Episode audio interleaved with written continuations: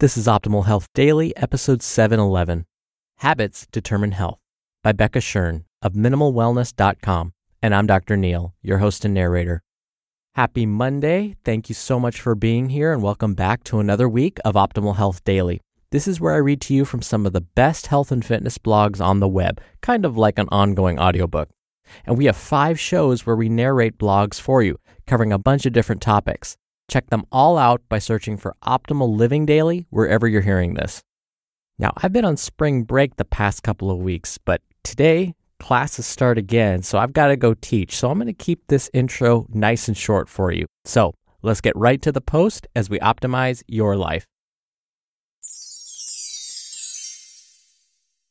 Habits Determine Health by Becca Shern of MinimalWellness.com. The health, fitness, and wellness worlds are anything but straightforward. Wildly shifting from one hot trend to the next, companies and businesses benefit from endlessly complicating messages about health. The cacophony of information on how to be healthier, fitter, leaner makes even the most grounded person's head spin and ears ring. Much of the noise in the world of nutrition relates to relatively superficial changes coconut oil, chia, quinoa, kombucha, these foods are often promoted as life changing panaceas. And while, yes, substituting a more healthy oil or quinoa for white bread are positive switches, one simple change, one time, may not make that much of an impact on your overall health. What drastically influences health are foundational habits which can be tweaked and improved upon over time. Few people discuss habits because they're not sexy and because they take true effort to modify, so they're hard to commodify. Foundational habits are the baseline habits that drive much of our daily activity. Keep in mind, habits are not intentions. We might intend to eat nutritiously, but when we inspect our consumption habits, what we actually do, a different picture may emerge. Foundational habits will differ depending on your goals, expectations, and preferences. So, what's appropriate for one person is not necessarily appropriate for another. For reference, I'm going to list some of my favorite current health habits. 1. Eat a whole foods, plant based diet full of vegetables, quality fats, and protein, and low in added sugar. 2. Intentional movement every day and fitness improving exercise 4 to 5 days per week. 3. Actively manage stress with outdoor activity, playing with my daughter, cooking, listening to music, or practicing yoga. 4. Get sufficient sleep to feel well rested. Eight hours is ideal for me. 5. Drink at least 64 ounces of water daily with a low to moderate caffeine and alcohol intake. And 6. Limit non work screen time as much as possible. What are some of your health habits? Are those habits in line with the direction you want your life to go? If not, there is little chance of achieving your outcome. Resetting foundational habits, especially if they are appreciably different than our current reality, can be incredibly challenging, but it's also extremely rewarding. To begin the process of change, try to determine the root reasons or causes for the current habit you would like to modify. Then establish a new outcome with incremental steps to get you some momentum toward that outcome. Some habits will be relatively straightforward to adjust. However, if you're honest, some habits may uncover difficult truths about your life. It is at these uncomfortable points that we often make excuses and try to justify our actions. Try to avoid the justification pitfall while also avoiding assigning blame or negativity.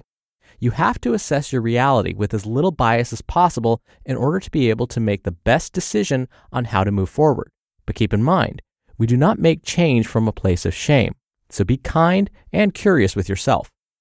Even nutrition and wellness professionals can find themselves living lives that are less than healthful.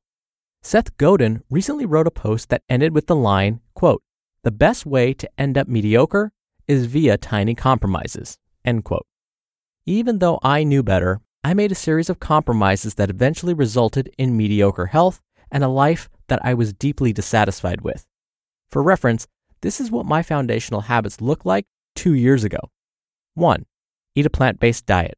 This was a decent start, but I still ate a lot of processed convenience foods and sugar. 2. Inadequate exercise, 1 to 2 times per week. 3. Inadequate sleep, averaging 6 frequently interrupted hours. 4. Excessive caffeine and alcohol intake, I was never addicted to either, but I used them as coping strategies for a lack of sleep and excessive stress, respectively. And five, excessive screen time, both at work and at home. Changing these habits required substantial effort and persistence. In fact, I realized that my less than healthy habits were a symptom of much larger problems related to my relationships, priorities, and work not aligning with my values. Those problems were fundamental incongruities in my life that I had to address in order to put my life back on a track I am now happy and proud of. But this full reset of my habits took over a year and a half because so much of my life had to change. I hope that most of you do not have such drastic shifts to make, but if you do, know that they're 100% possible with sufficient effort and determination. Be brave, honest, and resolute in resetting your habits. The result will be a healthier and more satisfying life. You just listened to the post titled Habits Determine Health by Becca Shern of minimalwellness.com. Dr. Neal again here for my comments. I once heard a quote, and I can't remember the exact way it was worded, but it goes something like this Our habits define us. So when we think about what our life is mainly composed of, it's our habits. That's what we end up spending most of our days doing. If most of our habits are not helping us move towards a path of health and wellness, well, we can say that our lives are not supporting that goal.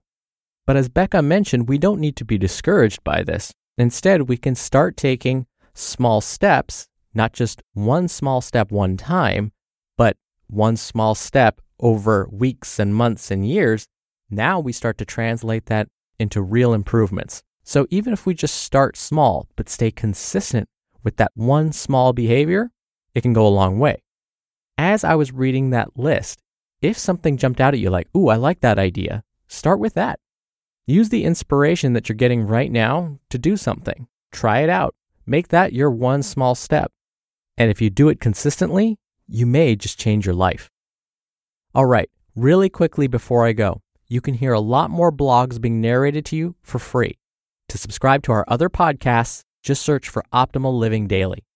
All right, that'll do it for the Monday episode. Have a wonderful start to your week. Now, I got to go teach, but I'll be back here tomorrow with a post from a guest author on Nerd Fitness and where your optimal life awaits. Hello, Life Optimizer. This is Justin Malik, creator and producer of this show and Optimal Living Daily, the brother podcast of this one. Literally, I'm Dr. Neal's brother. If you like the format of this show, you'll love Optimal Living Daily too, where I also read to you from blogs, but cover other topics like personal development, finance, and minimalism from bloggers like Derek Sivers, The Minimalists, Zen Habits, and many more. So for more amazing content read to you for free, come subscribe to Optimal Living Daily too and together we'll optimize your life. You've been listening to Optimal Health Daily. Be sure to hit the subscribe button to stay up to date on each new episode and head to oldpodcast.com. That's oldpodcast.com for a free gift, as well as more actionable tips and resources to help you maximize your potential. Thanks for joining us, and remember, your optimal life awaits.